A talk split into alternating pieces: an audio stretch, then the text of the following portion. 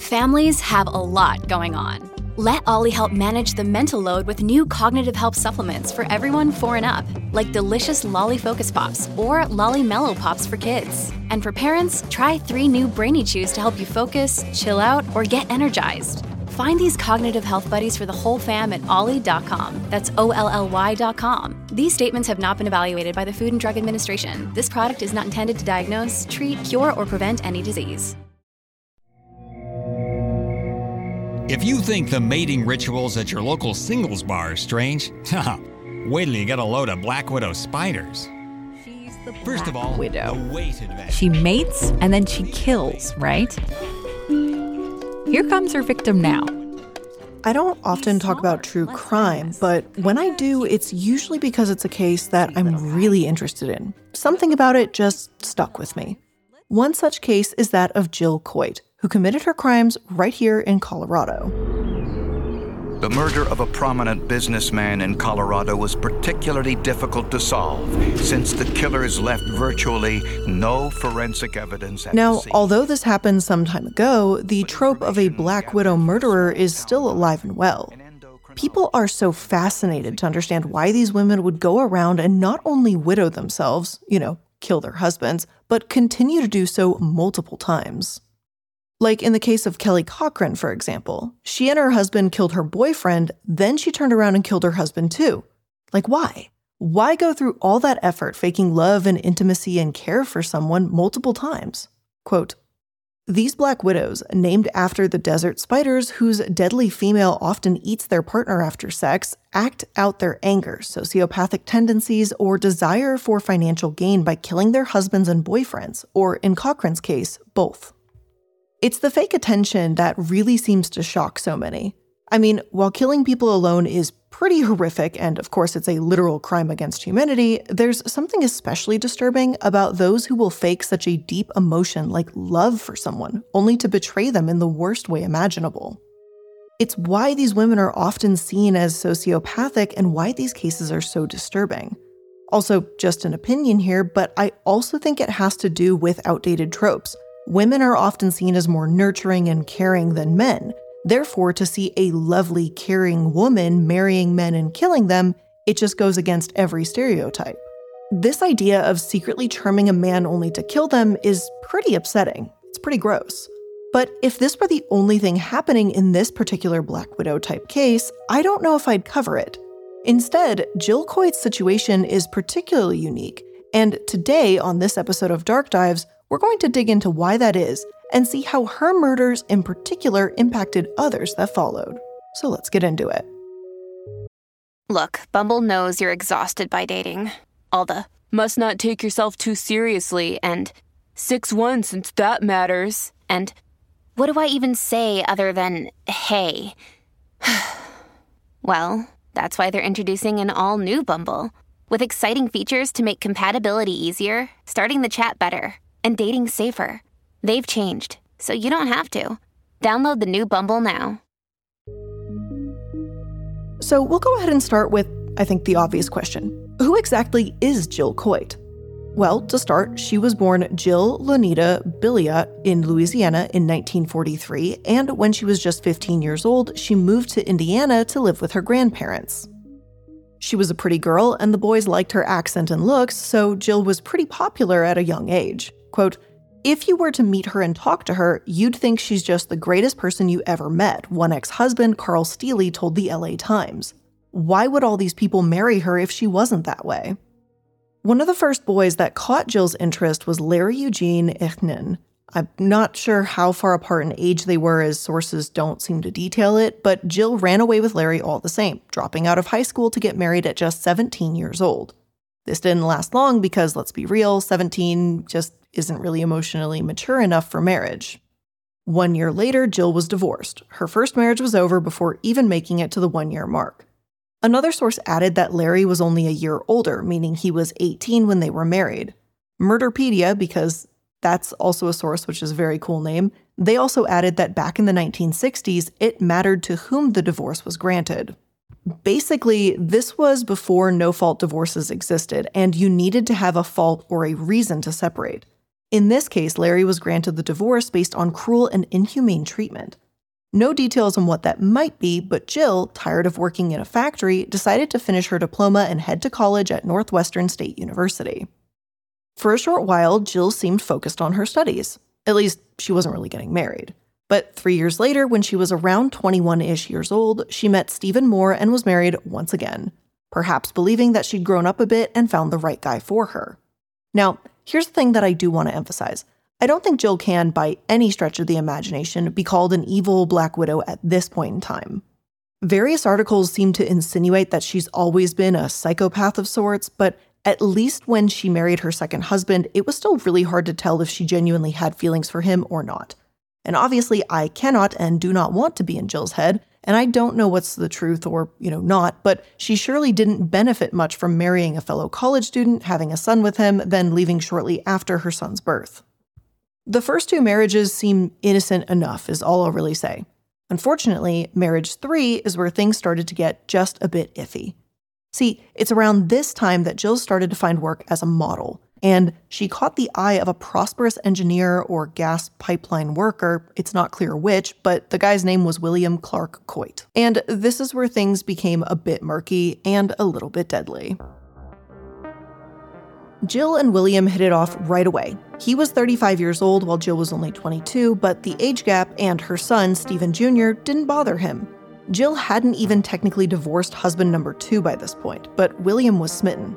She officially filed for divorce in August 1965 and married William a year later, becoming Jill Coit, the surname we know her as to this day. But this time, the relationship didn't sour after a year, and with Jill running off to find another man.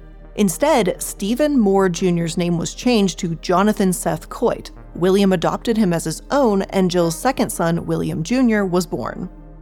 And if we're going to be technical, Technically, her son was William III, as her husband was William II, but for simplicity's sake, we're just going to call him William Jr. Also, as a brief aside here, I think it's also a little bit messed up to change your child's name after you get a divorce. Like the whole first name part, you know? Like, I get it, the kid is a kid, but like the kid is used to being called Stephen, and all of a sudden now the kid is called Jonathan. I'm just saying it's a little bit weird, but anyway. I understand that things between her and Stephen soured, but it's not as if she was pregnant and decided against it. I don't know. It's not the craziest thing I've seen someone do, but it does strike me as a little bit odd. Regardless, Jill moved on from Stephen and seemed happy with her husband William and her sons, now Jonathan Seth and William Clark. But things didn't stay that way for long, unfortunately. As her husband was a businessman traveling around, Jill continued her own escapades, running around with men, as a source puts it. She allegedly started bragging about her sexual escapades, flaunted her affairs, and William Sr. had enough. He accused her of only marrying him for money, and in 1972, after her longest relationship yet, another divorce was filed. Again, up until now, this seems relatively normal. I don't know how often divorces were really being had, but there was nothing super fishy going on. I'm not saying that what she did was okay but like clearly she was just kind of bouncing around from guy to guy and probably could have used a therapist to figure out why she married someone only to treat them so terribly. But I don't know, maybe that wasn't an option at the time. Ultimately, a divorce seemed like the best option for the two. But they never really did get divorced at all, because just a few weeks after filing, William vanished.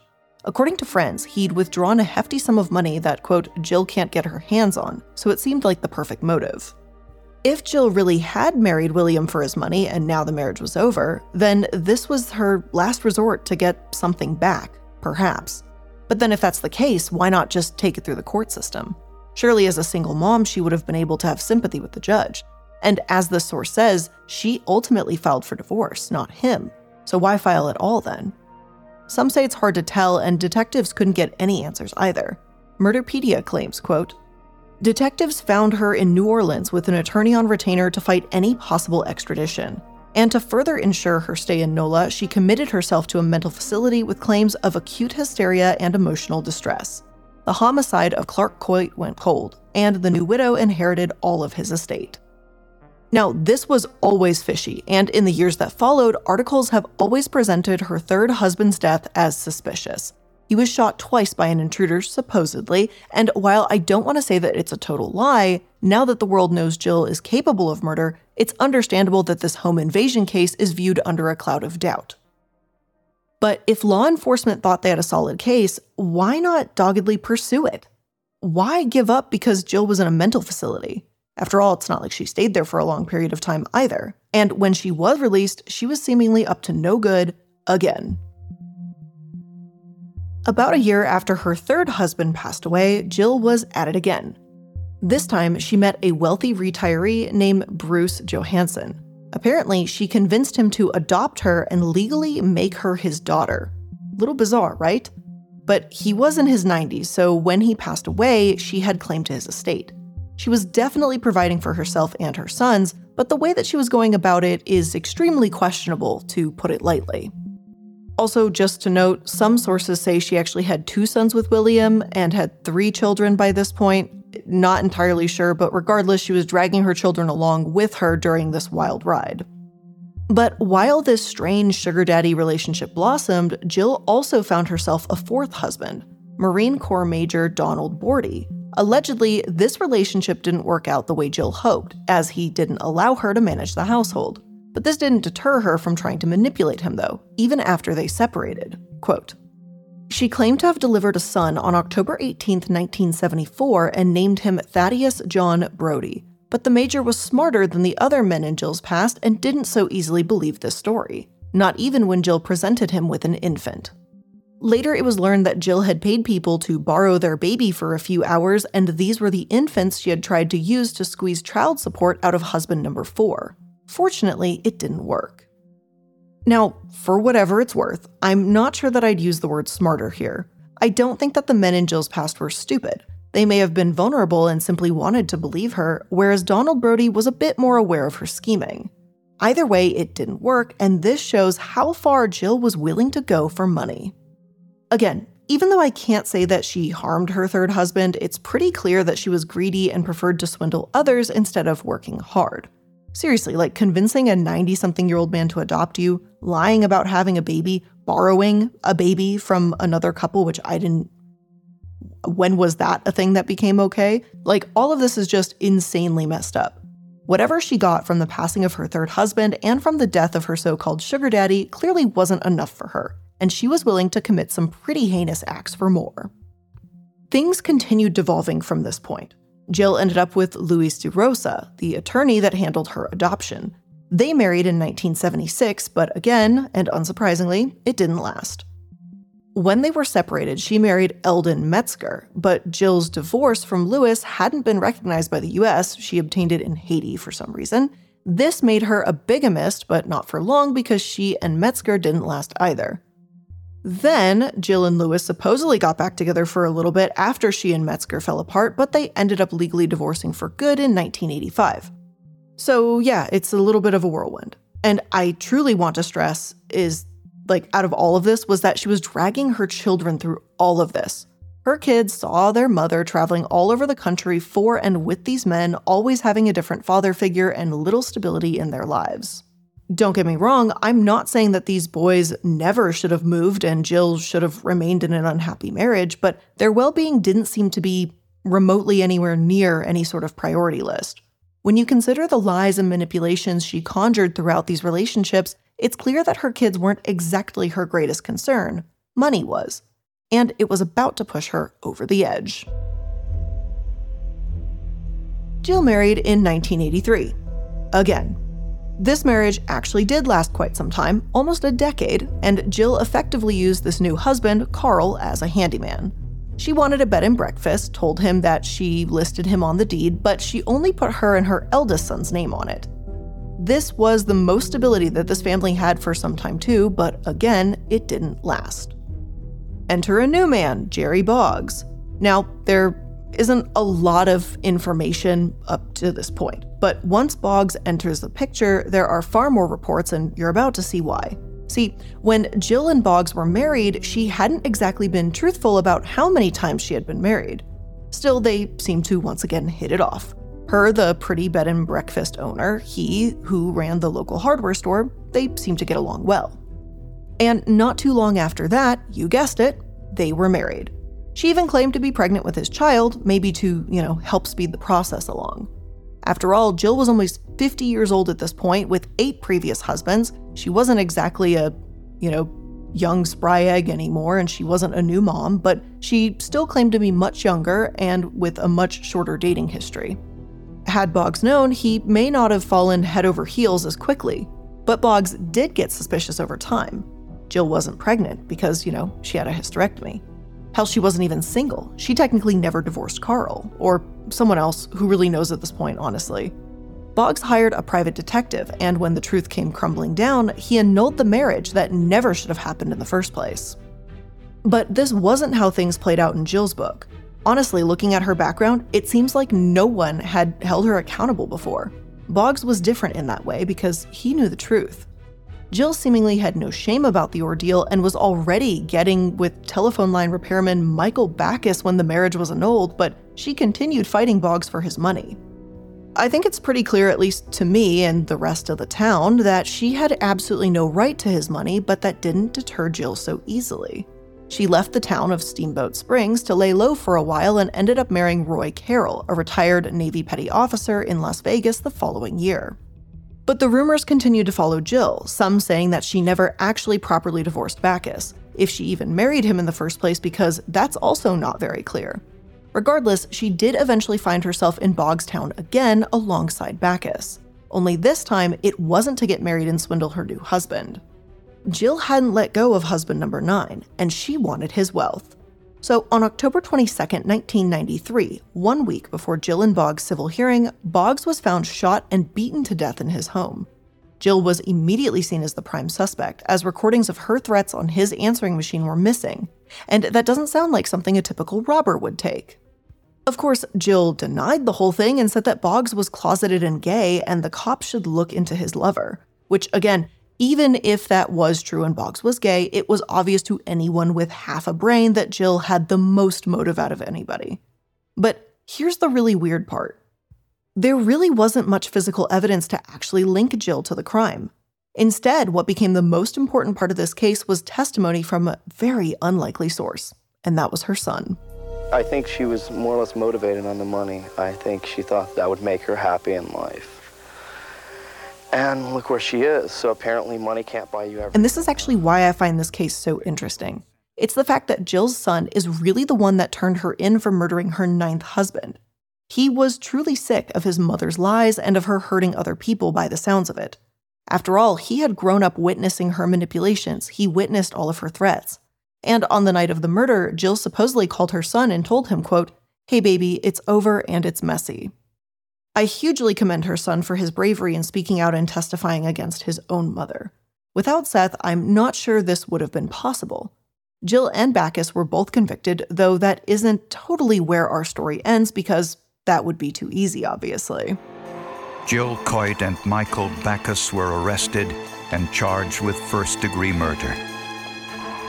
At the preliminary hearing, it appeared even Jill was impressed with the forensic evidence. Jill and Backus were both sentenced to life in prison and even given a giant fine of $1 million, and it was more or less put in place so that they could never profit with books or movie deals. Like, seriously, I think this needs to happen more often. I wholeheartedly approve of this decision. But Jill wasn't done there. She tried to place personal ads online, basically advertising herself as a free green card to anyone that wanted to marry her. And when that plan backfired, Jill tried to gain money by claiming she'd been abused. Quote, on October 22, 2002, Jill appealed to the people of Colorado with an online editorial. She called for an investigation into abuse and human rights violations against her that occurred while incarcerated. Jill claimed that she had been denied use of her therapeutic braces for her back and both hands in which she suffers arthritis. She also alleged that she was sexually abused and had her finger broken by a guard. She alleged similar things in 2006, but she largely hasn't been believed. It seems more or less like another way to try and make money, but Jill was moved to a different prison under an alias. Again, I could be wrong, and I don't want to say that Jill is lying or not. I really have no way of knowing. But what we do know is that Jill has spent the vast majority of her life as a manipulator and a liar, and now, because, you know, she got convicted of murdering someone, she's going to spend the rest of her life in prison. But with all of that being said, that's where we're going to end today's episode of Dark Dives. I hope you enjoyed it and learned something new today. And if you did, make sure that you're liking, following, and subscribing to stay up to date with all the latest episodes. As always, thank you so much for joining me. I really do appreciate it, and I'll see you in the next one. Bye.